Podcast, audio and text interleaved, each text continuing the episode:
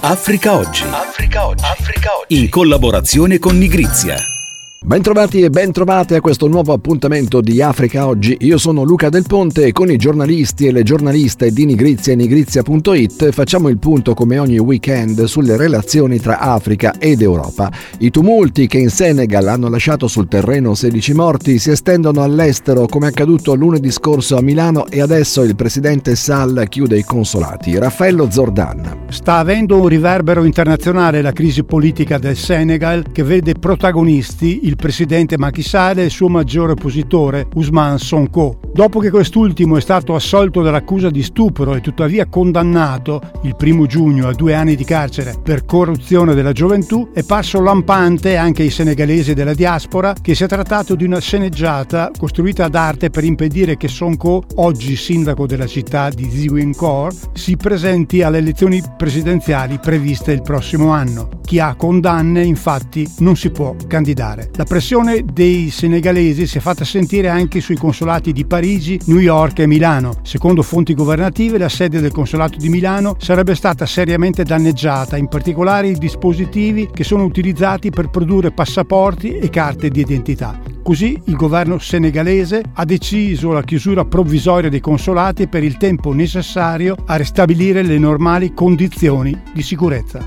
Grazie a Raffaello Zordan, la sicurezza alimentare in Africa è uno degli obiettivi della sostenibilità dell'Agenda 2030 e la sostenibilità mette a sua volta a confronto due modelli differenti di agricoltura. Ne parla Marta Gatti sul nuovo numero di giugno della rivista Nigrizia nell'articolo Africa contadina che è anche il titolo di copertina. Ben ritrovata Marta Gatti. Grazie. Allora Marta, qual è il potenziale dell'Africa in fatto di agricoltura e in che modo i paesi, le banche e i fondi mondiali sostengono il settore della produzione agroalimentare nel continente? da un lato qualcuno parla di potenziale africano, dall'altro lato, cioè dal lato diciamo, delle organizzazioni contadine, si tende più a parlare di un patrimonio da tutelare. Qual è questo potenziale? Sono le terre incolte, quindi il 60% di quelle incolte a livello globale si trova in Africa. Sì. E ehm, anche qui ci sono dei dibattiti perché c'è chi queste terre non le considera improduttive incolte ma non improduttive diciamo. Poi la popolazione, perché è una popolazione giovane e in crescita e eh, la varietà di, eh, ovviamente avendo climi diversi c'è una maggiore potenzialità anche di biodiversità e di quello che si può coltivare.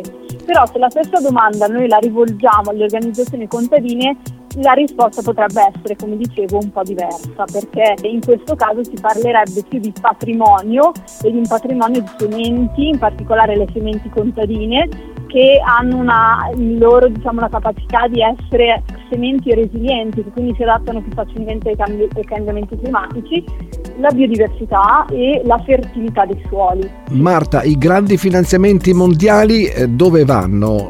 Allora, i grandi finanziamenti mondiali vanno nella direzione di un'agricoltura considerata come l'agroindustria. Un'agroindustria intesa come la, l'agricoltura portata avanti dalla rivoluzione verde, quindi ad alti input, quindi ad alti input vuol dire per esempio con l'uso di fertilizzanti, di pesticidi, di sementi migliorate, che quindi è fortemente dipendente dalle importazioni e questo abbiamo visto che con la crisi in Ucraina e la guerra in Ucraina ha creato non pochi problemi, soprattutto nei paesi africani. Diciamo che i finanziamenti puntano molto sulla creazione di un tipo di agricoltura che aumenta la produttività. Senti Marta, sembra di capire che questi investimenti andrebbero in qualche modo corretti, perché proprio sul fronte della sostenibilità non si può guardare soltanto alla, ai grandi numeri, alla produttività, ma a tutta una serie di fattori che si legano l'un l'altro, l'ambiente, il disboscamento, il lavoro alle popolazioni locali. Come dovrebbero essere orientati questi finanziamenti?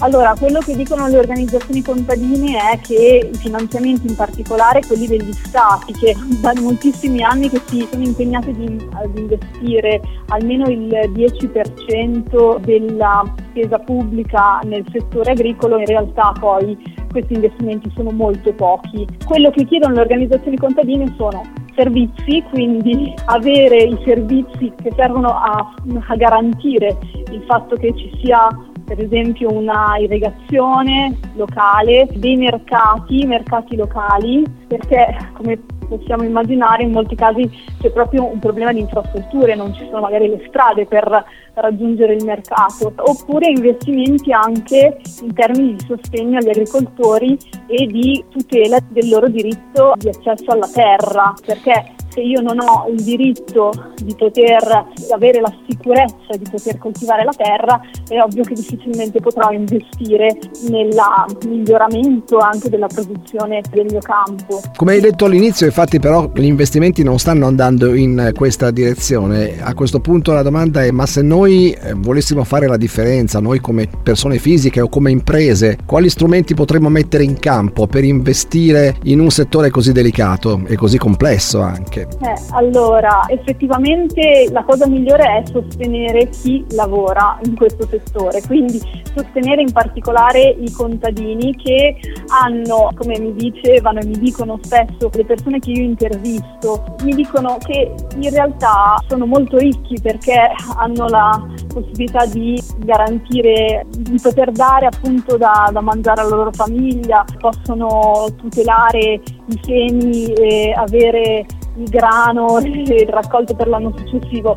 La cosa fondamentale di quello che noi possiamo fare è sostenere la loro azione, quindi la cosa migliore è anche a livello del diciamo locale nostro come consumatori quello di scegliere in modo da sostenere i contadini. Come cittadini europei io direi vegliare su come viene applicata la, la, politica agricola comune, perché se è vero che il problema di scomparsa dei piccoli agricoltori è un problema globale, è un problema molto evidente anche in Europa, cioè sono sempre di meno gli agricoltori che riescono a sopravvivere. Ecco, anche perché l'impressione è che la politica segua ruota invece le strategie delle grandi aziende e quindi che non se ne esca da questo circolo vizioso. Grazie a Marta Gatti per questa messa a confronto di due modelli differenti di sviluppo agricolo nel continente africano. A presto! Grazie. E sul nuovo numero di Nigrizia, oltre all'enorme potenziale dell'agricoltura in Africa, troviamo il tema caldo del Sudan e tanta attualità, come ci anticipa il direttore Giuseppe Cavallini. Tra gli articoli di maggiore rilievo, una descrizione della democrazia in Africa che si presenta sempre più in ritirata. Pensare che in dieci anni ci sono stati ben 23 colpi di Stato, alcuni riusciti, alcuni no, tentativi falliti per fortuna, però molti paesi sono entrati in sistemi autocratici molto spesso spesso di natura purtroppo militare, come in quasi tutti i paesi del Sahel al momento. Quindi un interessantissimo, ecco questo Africa 54, questo livello. Poi si passa al grande dossier centrale, che questa volta è caratterizzato dalla descrizione di un paese che va alle elezioni, non dei più grandi in Africa di certo, il Gabon, dove da 50 anni abbiamo una famiglia, la famiglia Bongo, cosiddetta al potere. In agosto si presenterà Ali Bongo appunto per il terzo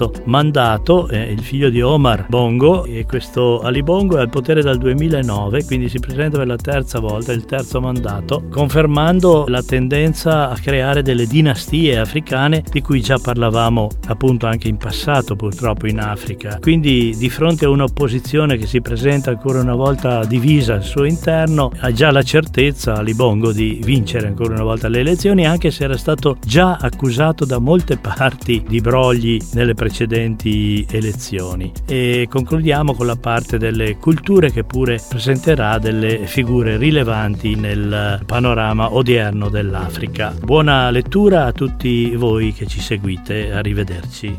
Grazie al direttore di Nigrizia Giuseppe Cavallini per questo episodio di Africa Oggi è tutto, grazie per averci scelto, noi ci risentiamo fra sette giorni, un abbraccio da Luca Del Ponte e dalla redazione di Nigrizia e nigrizia.it. Africa Oggi. Africa Oggi.